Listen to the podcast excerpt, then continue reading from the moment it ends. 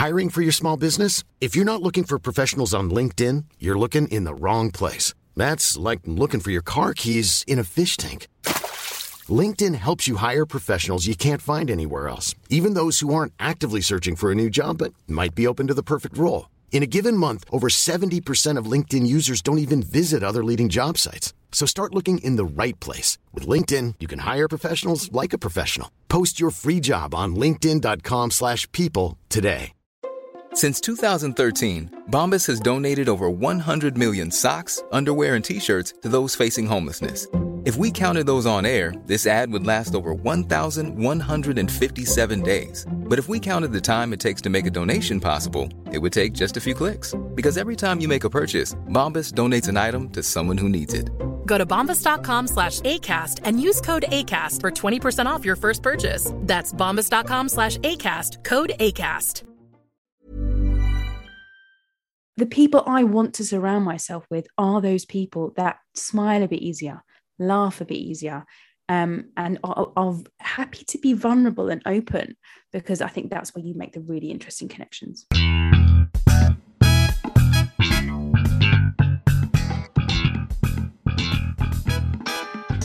Welcome to the Humourology podcast with me, Paul Boross, and my glittering lineup of guests from the worlds of business, sport, and entertainment who are here to share their wisdom and their use of humour with you. Humourology is the study of how humour can dramatically improve your business success and your life. Humourology puts the fun into business fundamentals, increases the value of your laughing stock, and puts a punchline back into your bottom line. Please remember to like, subscribe, and leave a review wherever you get your podcasts. My guest on this edition of the Humourology podcast is a political pundit and journalist who is well known for sharing her unapologetic takes on the British government. She began her career in the Twitterverse and now has nearly a quarter of a million followers. In addition to providing insightful and thought provoking political commentary, she has been featured on many political talk shows, including Channel 5's The Jeremy Vine Show, Piers Morgan Uncensored, and as the host of The Table on Byline TV. She is also the co host and creator with Gemma Forte of the political podcast The Trawl, where they doom scroll the political side of Twitter so you don't have to. Marina Purkiss, welcome to the Humourology podcast. Thank you, Paul. That was a wonderful intro. Well, the it, it best was. I've had. well, bless you. It's all just true, though, and uh, I'm a big fan. I I, I really uh, enjoy your tweets, and I follow you on both sort of Jeremy Vine, and I've seen you on the table. Um, fantastic stuff. But I'd like to take you right back to the beginning, your early years. Uh, when you were growing up, I, I understand that you were from first generation Italian parents. Was humor actually valued in the family? My mother, well, my parents are very strict. So they are Sicilian immigrants, Catholic, um, church every Sunday, you know, uh, no sleepovers allowed. They really made us work. Um, but um, it, was, it, was, it was joyous as well. I make it sound awful, but um, there wasn't too much humor. But if I look back now, mum was very serious. Dad was very serious as well because there was such pressure to to earn money. We did you know we weren't well off at all. Dad was working all kinds of jobs. Mum did whatever she could as well. Um so I, I don't think humor was a massive feature but i think for me paul um i was a real ugly duckling. Let's put it that way. And when you're an ugly duckling you really have to develop a personality Otherwise, you're going to struggle through school. so I think that's where humor, humor became something to nurture and to, to really leverage for me.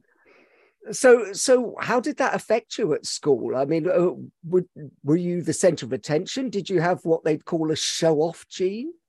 No, I, I certainly wasn't the centre of attention, but I, um, I suppose that was the only way I could, you know, get people to to take an interest in me. I guess because I was the very sort of chubby, um, you know, very dark haired, big, thick eyebrows, very much an Italian child. and um, you've got to stand out one way or another. And that was my way, I guess, of trying to be sort of dominant and a little bit funny. Well, I, you say a little bit funny. So, I mean, how, how old were you when you realised that that humor could be the way to forge better relationships? Um, honestly, I, I think it's something that's still growing now. I didn't even. I, I think I'm, I'm, noticing it more and more, and it's not something I've ever tried to be. I just think I'm seeing now that it's a really great way to forge relationships, and I think actually exposes you because the moment you're happy to put yourself out there and be vulnerable in being funny, I think people see that there is an in and there is a way to connect with you rather than always being a very serious person.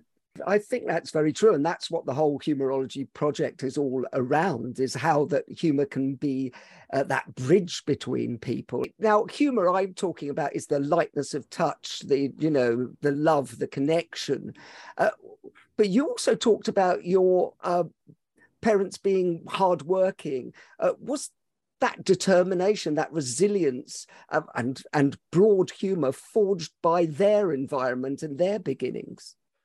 I don't think so. Sadly, not. I think my mum and dad had quite a tough upbringing.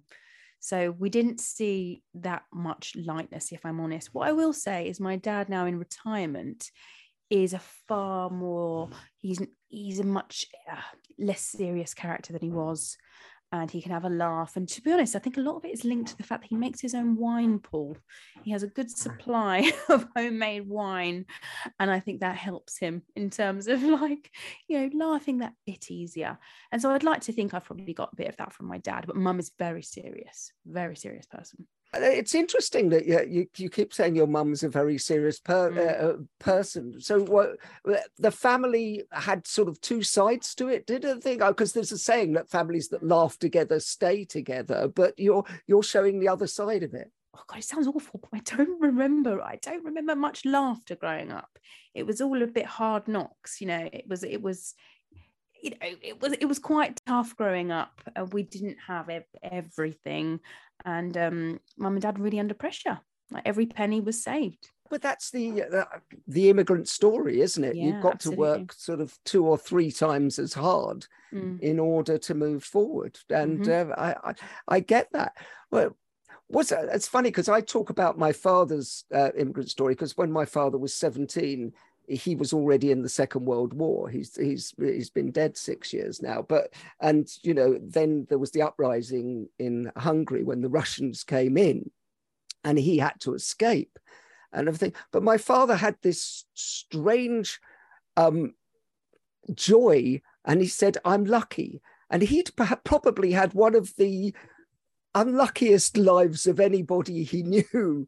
because he'd been through wars and uprisings and had to escape and and yeah. you know camps and things and refugee status and making a new life for himself. So how much do you think attitude is important to moving forward? Oh absolutely huge.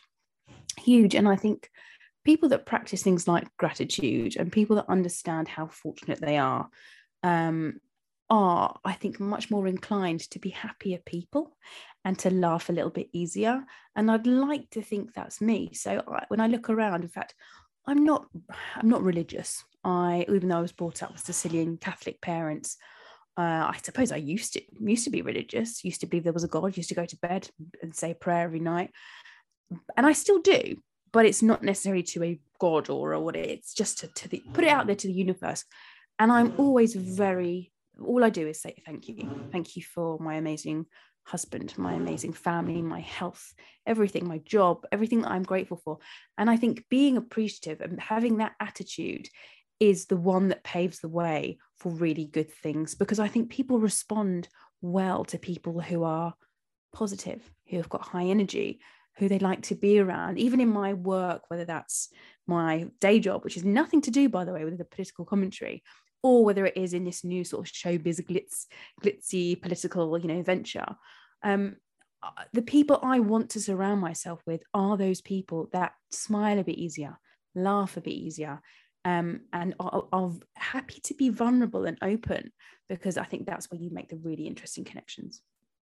I, I love uh, that whole attitude of gratitude thing. Um, but I think it's very true. And, and the whole humourology project is around um, what are those differences that make a difference and why are people successful and uh, do you think that just that easy laughter the people who laugh easiest who can laugh at themselves actually is it, is it important you think to mm. be able to laugh at yourself I think so. And I think actually, this, is interesting. So, if you look at the different types of leadership, you've got leadership, like, for example, I've worked in businesses where the bosses have been, you know, not able to laugh at themselves, very serious. They rule with an iron fist. You know, there's no self deprecation there whatsoever. And I think that fosters an environment that's just not conducive to people being at ease, people being able to bring their true selves to work. And it's a bit driven by ego at the top. Whereas actually, I've then worked for bosses and leaders who aren't like that, who can show vulnerability, who can laugh a little bit easier. I mean, you don't want a buffoon, of course. We've just had a buffoon who's just left, number 10, of course. Um, but but you want someone who can who can just smile at the funny things and who can just be a little bit vulnerable every now and then, who can make a little bit of a joke. And I think also work needs to be a place where you can have a laugh. The amount of time, the amount of hours that we spend at work, we, it needs to be an environment that you're happy in. And when I'm happy, I'm most productive. So that's why I think it's very important to have that type of leadership style. Oh, we've had um, William Hague, who was superb on the podcast, and he said he knew Thatcher and he said she was not funny. She didn't have a sense of humor. And I mm-hmm. just wonder if is that now going to be a hindrance? Because do modern day politicians have to have charisma, have to have a sense of humor in order to really connect with the public? Well, interestingly, I think this is where, because we are sliding more and more towards populism, I think this perception of a leader having to be funny or entertaining is becoming more and more of a thing because we're almost blending our entertainment and our politics. You look over the across the Atlantic to Trump, who is basically a you know TV star. He was a reality show TV star, and then you look over here and you know you see vox pops, for example, up and down the country of why people like Boris Johnson or liked Boris Johnson. And it was because they thought they could go for a pint with him, or they liked his funny hair, or they thought he was funny just in general. And actually, I've, I've said this before on my Twitter you know, if, if you want to, a clown, go to the circus. I, I, love your Twitter feed, and I encourage everybody to uh, to go and look at it because you do argue with passion, uh, with humanity for social justice, but wit is really important in that mix because I think that's what gives you the cut through. Um, mm. And do you think that, that people's attention spans are that much shorter now that they need a, a quick jibe, if you like? Teeny tiny. We, I've got it as well. I have to dual screen these days because it's almost like one piece of content isn't enough. I need to have two pieces of content on the go, or I can't just be doing my hair. I have to be listening to a podcast at the same time. If it's dead time, it's wasted time. So if you can deliver information and you can entertain at the same time, this is where you're winning. And this is where I think Boris Johnson, as much as I just despair at him, he had something because he could land a message through humor, through wit. And I think what we're seeing, sadly, if you look at the opposition, for example, you know, Keir Starmer gets criticised because there's lack of charisma. People think he's dull, and it's a shame because leaders. It's fine if they're dull, but actually, people are looking for someone to connect with them, and humour and wit is a great way for that them to do that.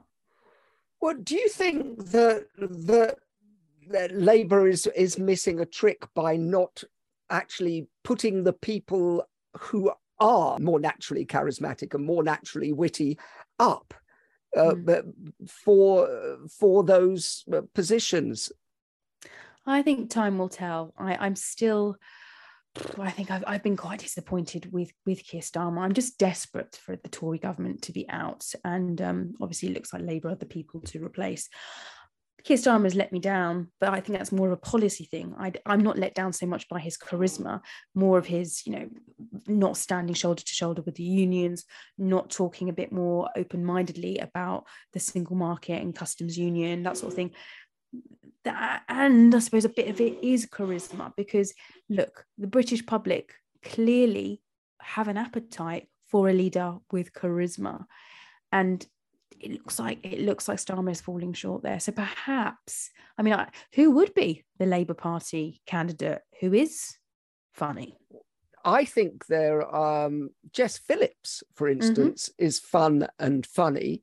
Uh, i have met Jess, and she's, you know, but is she too out there for uh, the general public? Uh, uh is, mm. is everybody scared that humor suddenly you'll go, you know, you know, they'll turn into Joe Lycett?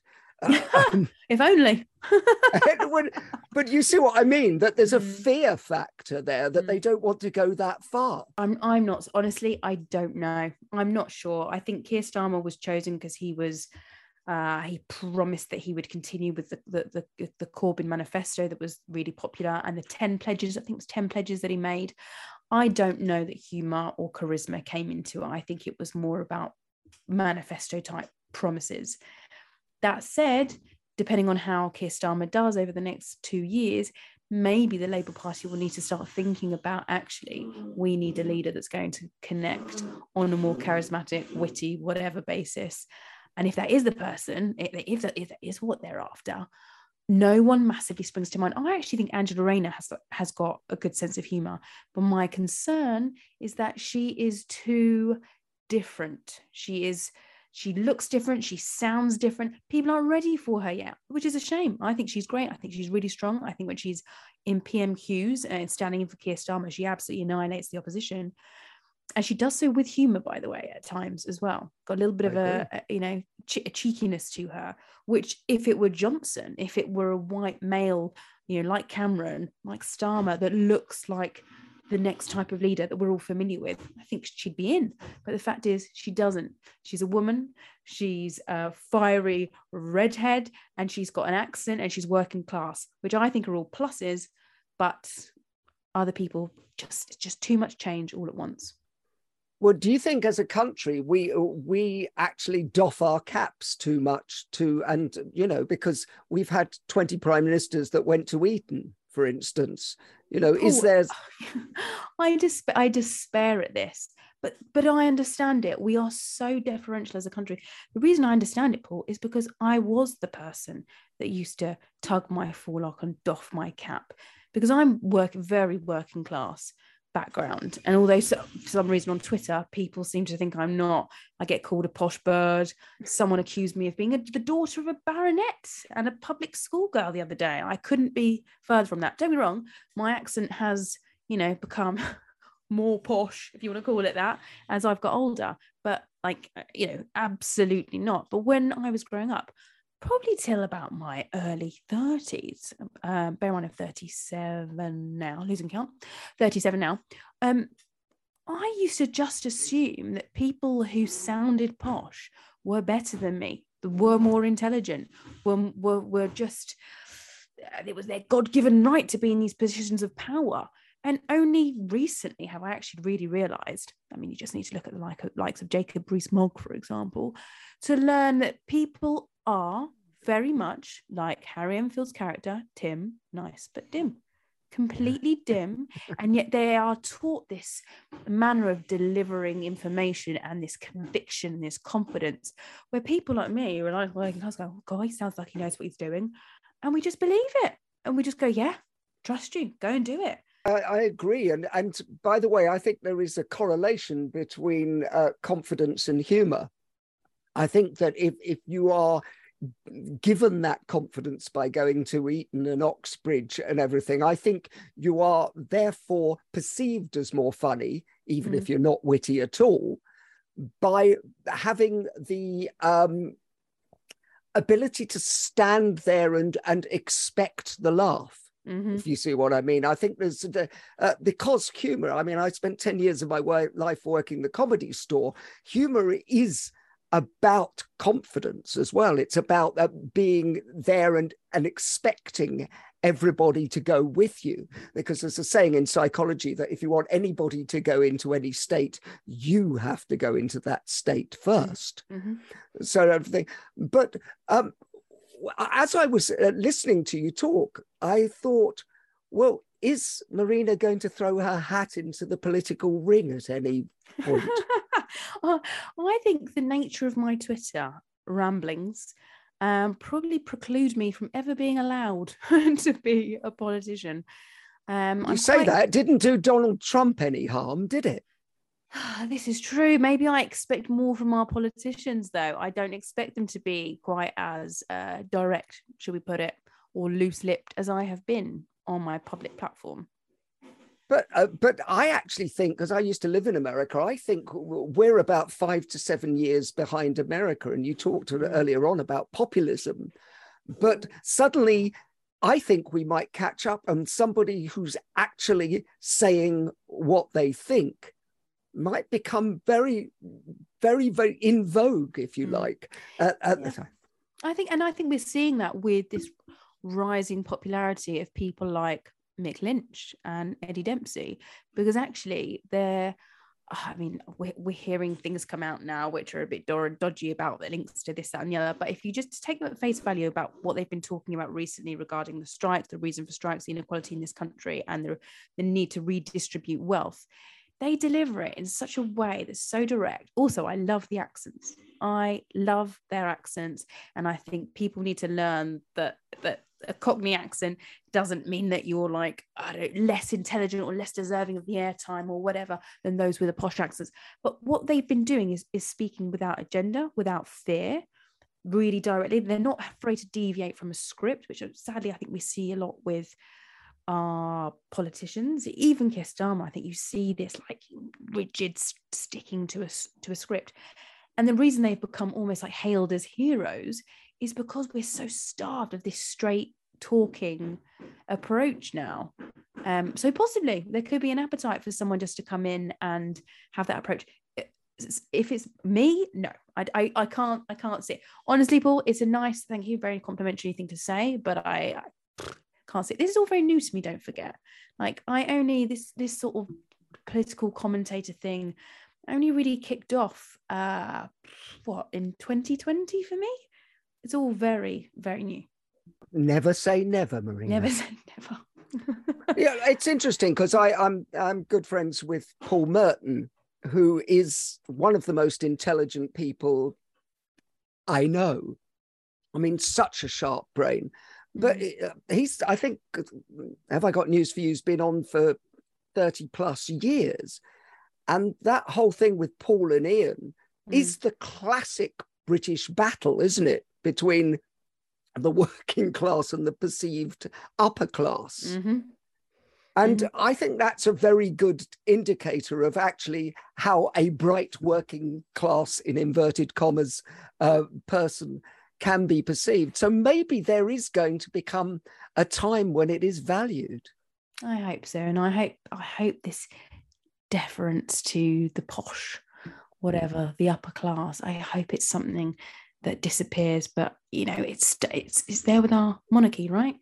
It starts with the monarchy, filters down through you know our lords and our ladies and baronets and all the rest of it, and then you know keeps us us proleys in our positions. Well, it does go back to the Frost report, doesn't it? I don't know, you're far too young to remember, but John Cleese and um, uh, Ronnie Barker and Ronnie Corbett all standing in a row. Mm, mm, I do remember and that.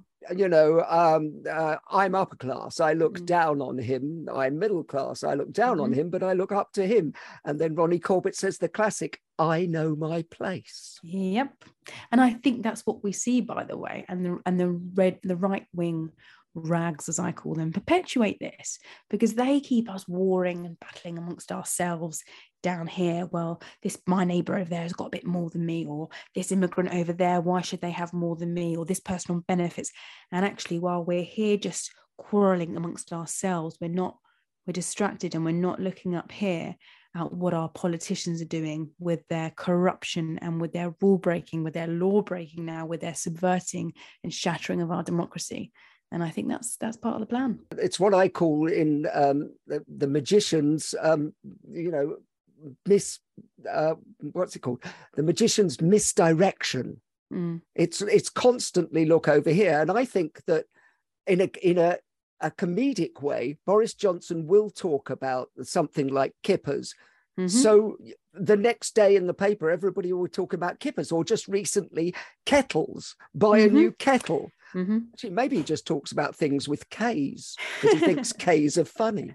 Uh, but um, he's nailed it there because if you think about it, those are the those are the takeaways that you and I have had from those speeches. Kippers, yeah. kettles, other things beginning with K. Um, the gaffes he makes, the Peppa Pig world, for example, we take something away from them. Whereas actually, if you think to other speeches that politicians give, we take nothing from them. So at least they're memorable. So he's he's on to something there. And I think that that's why so many of our politicians, I think, make the, and not even just politicians, even just people in business when they're giving business like holding business meetings, it's almost like they assume this very professional stance and nothing can be funny and they just got to deliver details. But actually, I just think that's really hard for people to engage with. So even when I'm in my again in my day job, I try to there's nothing wrong with injecting levity into it because actually that makes people relax a bit more. It makes people tune in in a different way. And actually, if you set the tone and go, this is just going to be a conversation between us, it doesn't have to be full of jargon. It can be, we can laugh at this or the fact that we did this and it didn't work. It was a flop. So let's try this instead. And I think this is it just allows for a much more fluid conversation and for things to be remembered rather than like fact, figure, data, bullet point, rah, rah, rah, which doesn't doesn't do it for me. Well, mm, by the way, from a psychological perspective, you're 100% right because it's emotions. And we go back to um, uh, when you um, got fired up for politics in 2016. The reason that you got fired up was because of Brexit. But what you have to admit, I well, I have to admit as well, is that they told a better story. Mm-hmm. They, they, they, they, they, they told a better emotional story uh, that engaged people. I mean, it was a fairy tale. Let's, let's of course uh, it was, but a fairy tale that never came true with unicorns and goblins and other mystical creatures. But they told a story, all right, and the Remain failed to do even that. Yeah, and uh, and unfortunately, that's what wins. And, and what you were just uh, saying, it's very we, you know, the trawl. Your podcast is it's scrolling through Twitter, as I said before, so uh, we don't have to. But that will take a day of mm. that and then they'll introduce something else so it's kind of like they've uh, taken humor and used it as a weapon uh, yeah. of mass distraction if you like. Yeah. I mean it was roger rabbit actually. So this probably goes back to when i was a kid. Roger rabbit who framed roger rabbit? Great film. Got it yes, it was my first ever vhs videos as a gift for my birthday. And there is a line in it. So don't forget why was jessica rabbit with roger rabbit? She was asked, and she said, "He makes me laugh. He makes me laugh." And there's a bit where um, he, Roger Rabbit said to oh, the FBI agent or whatever he is in it, the agent in it, he said, um, "Laughter is is a, is the most power one of the most powerful things. Sometimes it's the only weapon you have." And I think that's so important. Roger Rabbit was on the money. Well, I, and I suppose that the, the, fact that you can take something dark and mm. make light of it is what I would call a superpower, and also something that we need uh, to have a resilience um, to everything that's going on. I mean, do you find yourself because you you go, you know, you get you do so many tweets you do mm-hmm. get so involved in this stuff do you think that that you have to have some humor to keep the resilience in there to keep going against all these uh, things that are, are hitting you every day it's a coping mechanism genuinely yeah. it's a coping mechanism because like many people have said if you don't laugh you will cry if you look at what's happened to this country if you look at the legacy for example of boris johnson the fact that we are more divided more impoverished more isolated more broken as an economy uh, just everything is everything is worse now and it's it doesn't look like it's getting better i think this cost of living crisis what it's going to do to people, what it's going to do to businesses, schools, hospitals, pubs, restaurants, whatever. Everything is really bleak. And then you've got everything with Brexit. And oh, anyway, it, basically, it's not looking great. I'm Sandra, and I'm just the professional your small business was looking for. But you didn't hire me because you didn't use LinkedIn jobs. LinkedIn has professionals you can't find anywhere else, including those who aren't actively looking for a new job, but might be open to the perfect role like me. In a given month, over 70% of LinkedIn users don't visit other leading job sites. So if you're not looking on LinkedIn, you'll miss out on great candidates like Sandra. Start hiring professionals like a professional. Post your free job on linkedin.com/people slash people today. Burrow is a furniture company known for timeless design and thoughtful construction and free shipping, and that extends to their outdoor collection. Their outdoor furniture is built to withstand the elements, featuring rust-proof stainless steel hardware, weather-ready teak, and quick-dry foam cushions. For Memorial Day, get 15% off your Burrow purchase at burrow.com slash ACAST and up to 25% off outdoor. That's up to 25% off outdoor furniture at burrow.com slash ACAST. Many of us have those stubborn pounds that seem impossible to lose, no matter how good we eat or how hard we work out. My solution is PlushCare.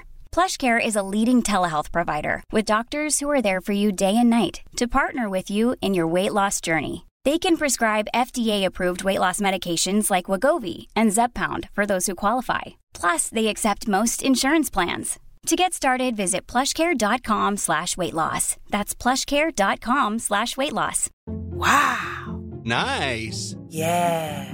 What you're hearing are the sounds of people everywhere putting on Bombas socks, underwear, and t-shirts made from absurdly soft materials that feel like plush clouds. Yeah, that plush. And the best part? For every item you purchase, Bombas donates another to someone facing homelessness. Bombas. Big comfort for everyone. Go to bombas.com slash ACAST and use code ACAST for 20% off your first purchase. That's bombas.com slash ACAST. Code ACAST.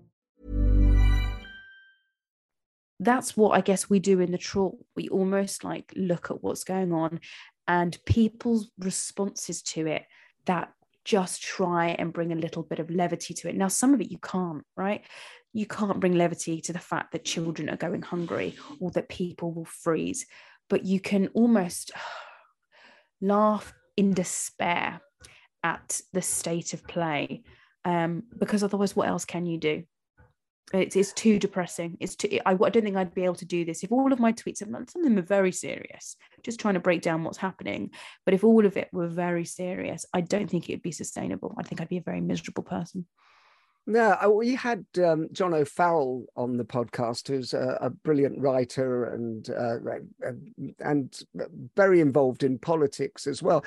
And he was originally on Have I Got News for You? He was on Spitting Image before that. And he says he despairs. And I wonder if somebody from the Twitter sphere who's really knows this stuff, he worries that by sharing a meme mm. or a joke, part of us, and I think this as a psychologist, I, I worry as well, part of us thinks we've done the job by sharing it rather than marching on the streets or or mm. doing something. We we've we've done something to to break it and then we let go. And yes. Yeah i think john's onto something there. It's social media allows us room to vent and get things on our chest off our chest sorry. And is this perhaps why we're not mobilizing we're not taking to the streets? Why were they able in an you know in an age of you know without social media without this ability to connect they were able to mobilize, they were able to have these poll tax riots, which changed the course of history. Now, like you say, we go on, I put a tweet out there, it gets a few thousand likes, and then we move on to the next scandal. But but there is an appetite to do it. But you know what it is for me, honestly, people? I think it is everyone we've we've done, we've marched, we've signed hundreds of petitions, we I've spoken at protests. Uh, nothing has any impact anymore. I mean, you have to just look to the heart of government and look at some of the the law breaking, the rule breaking, the breaking of ministerial code, for example, the uh, just you know the the fact that there's this good chap's guide of government that is completely just has been annihilated, basically writing rewriting of rules. Nothing matters anymore. So people have lost faith that their action is going to do anything. So what do we do? We take to Twitter, we have a moan, a whinge, a joke, and we get through it. Yeah, but is that it then? That's are we going to uh, because uh, have have we been nullified on some level by uh, doing this and going look at us we're we're you know thousands of us have liked this tweet and you know what it is as well paul we've we've only got so much capacity for this stuff you know everyone's got their lives they're, they're dealing with they're dealing with their bills their kids their jobs wanting to watch Coronation Street, wanting to watch their Netflix series. They can only take on so much. And this is part of, don't forget, this was Johnson's strategy, probably inspired by, um, what's his name? The guy, uh, Bannon, who said, Steve Bannon. Steve Bannon, who said, flood the zone with shit. I hope that's okay to say on the podcast. Um, which, which is a great strategy because when there's so much stuff going on, it's hard to know what to turn your attention to because if you focus too much on this, then before you know it, the next scandal has started, um, uh, you know, uh, playing out. And Boris Johnson was interviewed on this. An interview surfaced actually a few months ago. I, I, I shared it myself that he said his strategy when he became leader would be to make so many gaffes that basically the media wouldn't know what to focus on. And while they were all like in chaos, not knowing what to do, he would, I, I quote, drop depth charges. Oh, I think that was the term he used. So he could just go off and do what he needed to do. And essentially, that's what he's done. Well, it's the same. I mean, Steve Bannon advised Trump. Steve Mm. Bannon advised Orban in Hungary. Steve Bannon was said to, I don't want to get in into it, to have advised uh, some people in the Tory party. I don't know if it was Boris Johnson, Mm. but it's it's the same uh, thing, and uh, it's. I hate to use the word clever, but it's a clever strategy if you don't if you just want to muddy the waters. Yeah, it's a manipulative strategy. A I think, manipulative is a better cle- word. I think clever gives it too much credit. It's very Yes. manipulative. And sadly, what we've learnt is, is, is we as, as a British public can be very easily manipulated. Yeah. It's almost like an we've- abusive relationship, though, isn't it? If you think about it, it's like we can get laughed into bed by this guy with funny hair, and uh, you know, we think he's going to be, you know, uh, uh, good for a pint, and then he will lie to us and lie to us, and we've actually gone, we know he lies, it's fine, it's just what he does, and we're just okay with that now. And I just think it's bananas that as a country we've come to accept that that's okay from our politicians. So, do you think it's uh, like Stockholm syndrome? We've we've we've started to learn to love that. Yeah. Yeah. It's quite sad, really, isn't it? And terrifying. Gosh. Mm. Well, let's lighten it up on the Humourology podcast. this is a humourology podcast. I'm so sorry. I'm taking the tone down. no, it's wonderful. I love it. exactly. And another thing you've got to laugh about. But what are we doing to ourselves as a country? I do often think, what must other countries think when they look at us? We impose economic sanctions on ourselves. We we pump shit into our own waters. We have the highest some of the highest taxes, the highest transport costs, the highest childcare costs. We sign trade deals with other countries that ruin our own industries, fishing, farming. What must people think of us? Yeah, it's going well, isn't it? It's going fabulously. You're right. We do have to laugh. Gosh. Oh, well, that's cheered me up no end. Thanks, Marina. Mm, You're Uh, welcome. I- what- I, did say I think there is a gap in the market for a badge or something you can wear if you're traveling on the continent or indeed anywhere in the world that says, I'm not one of those morons that voted Brexit or I'm not one of those idiots that voted Tory. Right. I think there should be something you can use or have. Because I was in France recently and I'm I don't want them to hear my accent and assume I'm some, you know, Brexit voting moron. Yeah, I was uh, I I was in Budapest and I, I I nearly got punched for being an English um, uh, football hooligan. First of all, which, as you can see, I look like a, a football hooligan because I, and I had to I had to go up to a very big bloke and say, "I'm Scottish and Hungarian." Hmm. What were you And, uh, doing to make him think that, Paul? I don't know. He just heard uh, me and my son and my um, brother who lives in Hungary talking, and uh, we were talking about football. And it was, you know, and he just automatically made this leap. He'd had a Mm. couple of drinks at the same Mm. time. Mhm. So, what makes you laugh, Marina? What makes me laugh? Ah, I I think I, I do love British humour. I do love sort of very dry, witty people, sarcasm, that type of thing. When I was younger, it was the, your typical of slapstick stuff. I used to love love a bit of, you know, you've been framed, Beadle's About that type of thing. Fawlty Towers, Only Fools and Horses still makes me laugh now. My favourite Only Fools, and yeah, well, there's that bit. My favourite though episode of Only Fools and Horses is um Tony, what's the guy, the entertainer, and he can't pronounce his R's when he's singing on stage. uh, the yeah, um, and he does crying. oh, you? that is my favorite episode. Every time I see that, it makes me laugh. I think it's yeah, brilliant. it's it's and it's an Italian name, isn't it? It's Tony. The thing. Um, Tony, yes. Oh, oh. But uh, he's well, but even though that's brilliant, you know, when he takes off the clothes and he's just got that one triangle of deep tan and he's got the wig and he's got the medallion and it's brilliant actually. No, it's a Brilliant. great, great episode. A great, Mm. great episode. And so now we've talked. You're on the borders of politics all the time, listening to it, and, and we've talked about certain people not being funny. But do you think everybody has the potential to be funny? I think they do if they have the confidence, like you say, because I think it requires a degree of confidence to be funny because you're putting yourself out there not to be funny and to put out a joke and not be laughed at. A bit like my uh, my cousin's husband. He's got a hit rate of about, I'd say, ten percent. He puts out ten jokes, maybe one will one will like land. But actually, he's quite and it's quite nice to be in his company because at least you know they're coming, even if they're not that funny all the time. Even the attempt is funny, but you've got to have confidence to do that because if a joke does joke doesn't land, it can be quite orcs.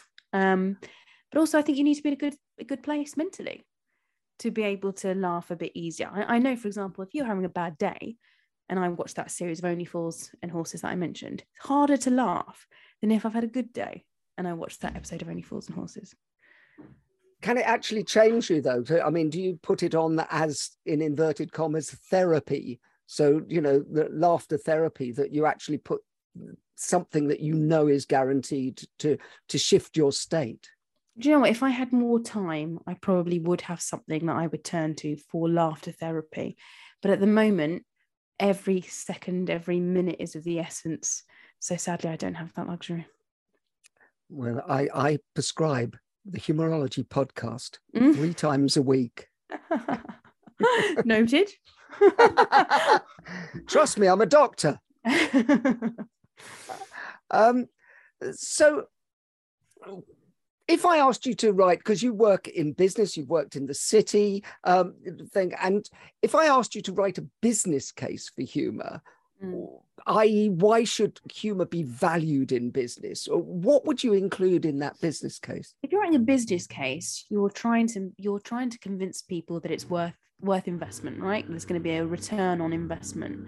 And what I would say is that humor will give you the best return because you'll be able to take people on a journey with you. They'll be able to um, buy into whatever it is you're trying to do with them, whether it's a new uh, project or whatever.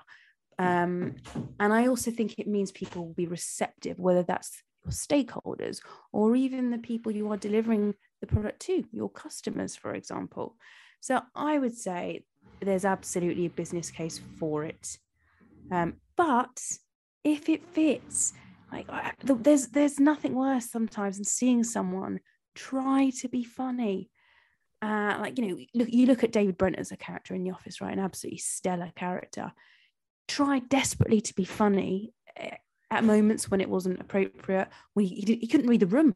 The room's not ready for a joke, or they're not warm to him, so then it's never going to land. So I think it just, it, there's there's a there's an, almost like a set of ingredients. The the timing needs to be right for humor, and I think that's down to emotional intelligence to understand when is the right time to be funny. Do you do you think that includes listening? I mean, and I'm not just talking with the ears, I'm talking with the eyes. You talk that's what I think emotional intelligence is, is reading the person, reading the room, as you said. Absolutely, and I think not enough people listen. I mean, my husband would probably say I'm terrible at listening. I uh, my husband is a, a real thinker, and he he's very analytical. And sometimes I, while waiting for him to come reach his conclusions, I sort of jump in and I finish his sentences for him, which he finds really irritating.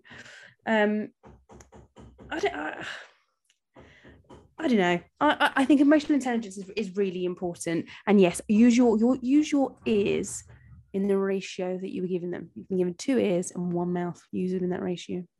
I think we might have shared the same grandmother. Yeah. because My grandmother said exactly the same to me. God gave you two ears and one mouth in that Mm. ratio for a reason. and look at both of us. How much do we both talk? I know, I know. We didn't listen. We didn't pay attention. Sorry, Nonna. Marina, we've reached a part of the show which we like to call quick fire questions. Sounds you good. can't wait, can you? No, brilliant. Quick fire questions.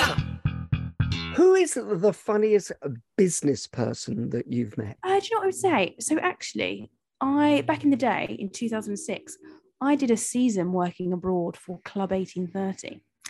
Now, yes. Now I wasn't a holiday rep. I think I need to caveat, but I was the office girl in Zante. And my boss and the director of the resort at the time was a guy called we called him Screech, and he was one of the best bosses I have I've had. Brilliant leadership style, but also one of the funniest men I have ever met. And I'm still in contact with him now, many, many years later. So for, for me, he would be the ultimate. In fact, he's a perfect example of a boss who was respected, who was firm, but everyone wanted to do really well for, work really hard for, because he was such fun to be around. And his Really, name was really. Screech. Scree- he was known as Screech, but Steve Alice is his name. Yes. Oh, okay. I was, I was thinking that's a perfect comedy name. Well, he used to look like Screech from Saved by the Bell. That's how he got Oh, his. Yeah, that's how he got his name. Well, uh, Club 1830, and I don't know if we could actually use this gag anymore because uh, it was so of its time, but their advertising campaigns were legendary. And that there was an advertising campaign in London which just had a huge billboard, which just had the words, spend two weeks on some bloke's boat. Which, for those of us who don't know Cockney rhyming slang, go and look it Mm, up. mm, yeah, exactly. You it's a shame. Their bar crawls and their cabarets and their boat parties were legendary. Legendary. Yeah, I never got to go. So, No, and uh, I'm so glad that they're not around anymore because I have I'm the mother of a son now, and I would want him going nowhere near that type of holiday. well, I have a 21 year old son. So, if they were, I'm pretty sure he'd be Good there. what book makes you laugh? this is a really lame one, but I used to love the Garfield books. You know the little Garfield Right, yes. books. Just thought again really dry, and I loved Garfield's character, and he was just such a miserable, a bit like Jack Dee, but in the cat world, miserable, sort of hilarious, dry, sort of uh, thinking. By the way, he was never talking; he was always thinking. But I used to love those books as a kid, and I collected them. I think that shows you that now I don't read funny books; I only read very serious books. If you look at the stash on my bedside table, it's all about um, why we get the worst politicians and the death of democracy and uh, the tyranny of merit. So nothing particularly humorous in my reading collection right now. Maybe I need to change that, Paul. T- t- time for some Garfield. Yeah, I think so. I'll get them back. I'll go to mum and dad's house and I'll pick them up from my shelf. What film makes you laugh? Um, The Wedding Singer, I really liked. I loved. Um, is it John? What's his name? John Buscemi. Who's the character? Who's the actor? Who. Yeah, Yeah. I think his, his character in that is absolutely brilliant. Uh, oh, what else? I can't think now. Again, I don't. I need to. I need to start doing more things with levity in them because I think I'm becoming far too serious. You do have a small child as This well, is true. and a job, and uh, have taken Twitter by storm, And and, a I'm podcast and one. TV. I've got another one due in six weeks, Paul. A podcast or a child? a, a, pod- a child. I've got another child. The, the next podcast is out next week. Thank you. Thank you very much. So it's all go. oh, oh, that's wonderful. And and do we know what's what's coming, or is it a We surprise? do. So I've got a little boy who is 21 months, and this is a little oh. girl. So I've got the full Oh, complement. Oh, fantastic! I know. Oh, please tell me that's a humourology podcast exclusive.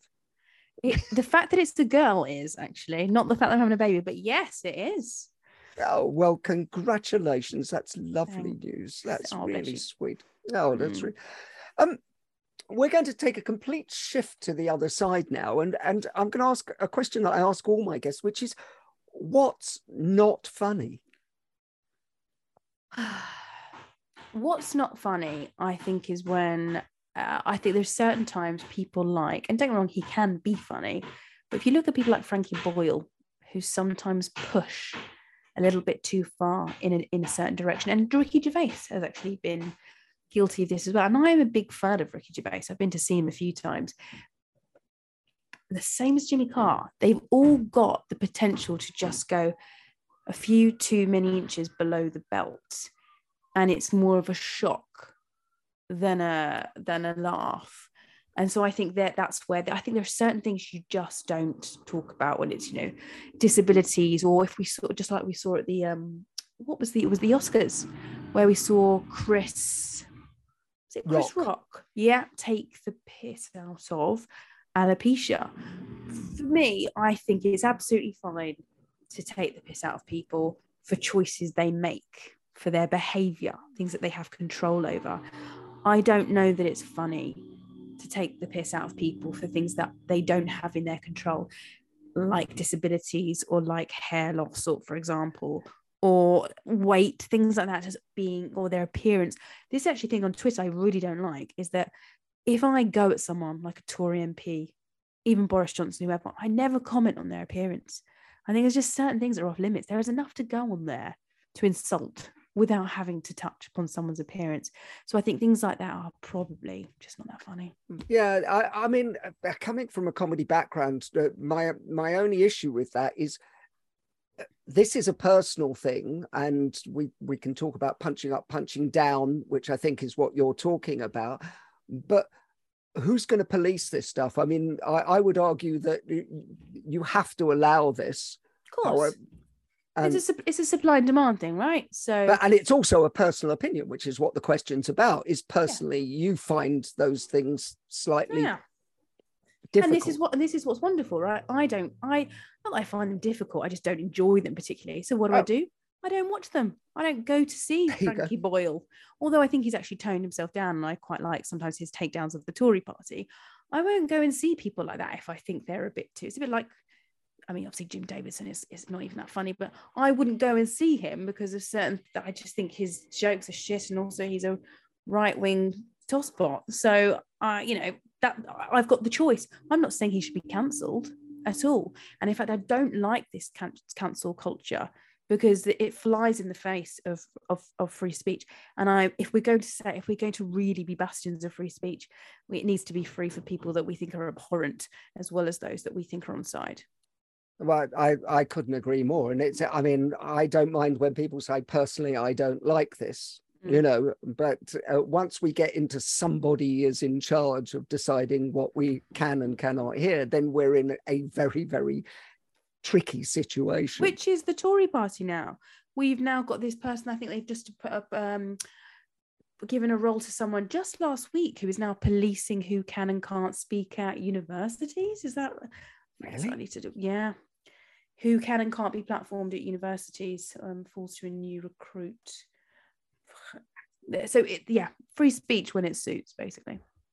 Yeah, well, uh, I think that's really what's not funny is people who actually try and get in the way of free speech. Mm, mm-hmm. that that's a personal thing. What word makes you laugh, Marina? Oh gosh, do, do other people feel on the spot when you ask these questions? It just make no, it's fine. It's just you know, it, you don't even have to answer it. It's just like what what you know what with a, a 21 year month old uh, child. Mm. Soon the word poo is going to make you laugh quite a lot. Uh, he started being quite funny, but he uses a word that's not funny in a funny way. Bear in mind, he is 20 months old. He's only just grasping a few words. Yeah. He's managed to, it's almost like he's taking the piss out of me when he does this he's learned how to say don't back to me. And he goes, don't, don't, as if he's just mocking me. And then he goes and does what I tell him not to do anyway, like drop his porridge on the floor. Don't, don't, mummy, don't. so that's rather funny. Well, well do you know that? Oh, no, no, there you go. The word don't. You're the first person ever to choose the word don't. But I will tell you an interesting, well, I hope it's interesting fact about don't, because don't in psychological terms is a negation. And when you tell children um, don't drop your porridge on the floor.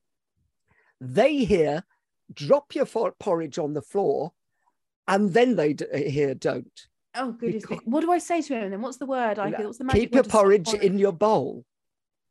Do you see what I mean? It's about Yeah. turning that around. And uh, and everything. So in in psychological terms, it's called a negation that you can't negate. And by the way, you know, if you're if you're going in to negotiate with your boss, don't think about giving me a, a huge rise. Mm. You know, actually works in the in, in that way as well. Oh wow! Okay, me and you might have to have a catch up afterwards about just about parenting. Okay, a one to one session. What sound makes you laugh?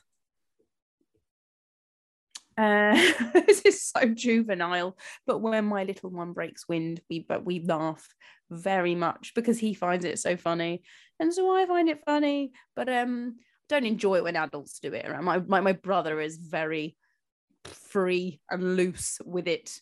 He- you know, he's three years older than me. He's forty something, and he finds it hilarious when he does it around the table. I'm like, that's not. You know, not when we're eating, but when my son does it, he's 20 months, 21 months, and you know, cute. That's that's fine. Yeah and uh, and it's uh, it's the funniest thing in the world to a child Yeah. and then when they laugh it's just you know Music, you're anchored it? in it oh it's Yeah. music and uh, uh, you know and and that's probably the sound as well that makes um, Yeah. in tandem with with the farts but Yeah. farts pretty much everybody thinks we never funny. out of that, do we? no farts are always funny Although we Uh, don't in my marriage. We don't do that in front of each other in our marriage. Retain an it's- air of mystery. good idea yeah definitely a good idea Mm. so um would you rather be considered clever or funny Does it have to be an either or? no there are no rules on the humourology podcast Oh, because you don't just want to be funny, but like a, a douchebag. So if I had to pick one, I'd say clever. Ah, but then Hmm. you, you see most people well just about all people i've never met uh, a comedian who isn't also clever No, you have enough. to be. I think you Yeah. have to be. Yeah.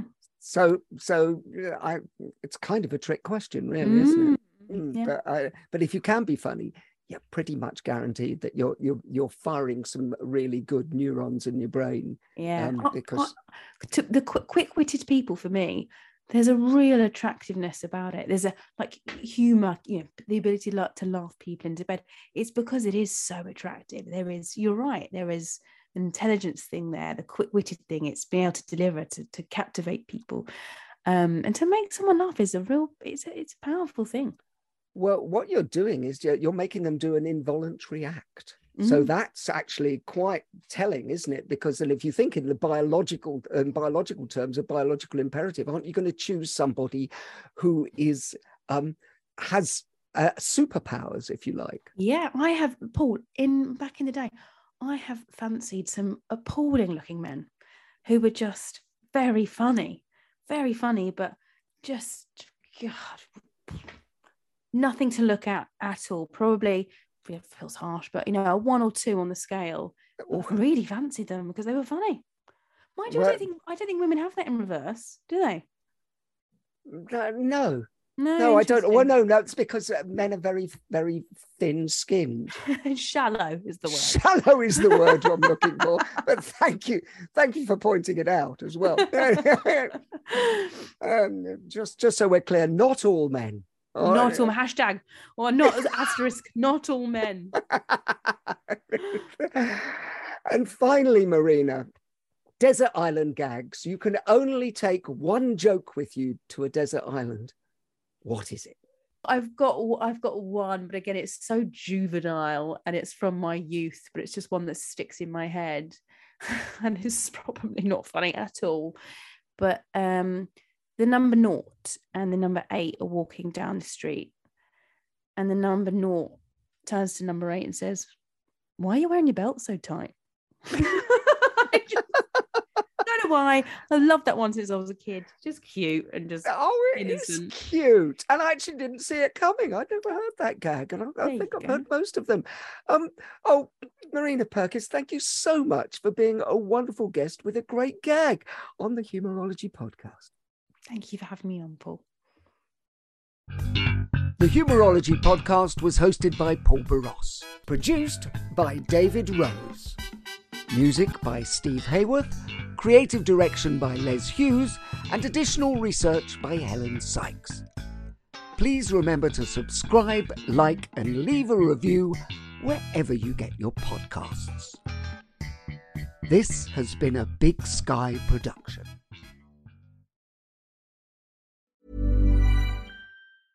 Mom deserves the best, and there's no better place to shop for Mother's Day than Whole Foods Market. They're your destination for unbeatable savings, from premium gifts to show-stopping flowers and irresistible desserts. Start by saving 33% with Prime on all body care and candles. Then get a 15-stem bunch of tulips for just $9.99 each with Prime. Round out Mom's menu with festive rosé, irresistible berry chantilly cake, and more special treats. Come celebrate Mother's Day at Whole Foods Market. Summer's just around the corner, so give your body the care it deserves with Osea's best-selling Undaria algae body oil.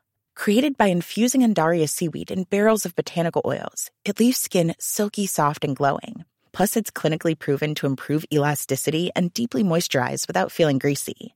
It's safe, clean, vegan skincare. Get 10% off your first order at OseaMalibu.com with code GLOW, plus free shipping on orders over $60.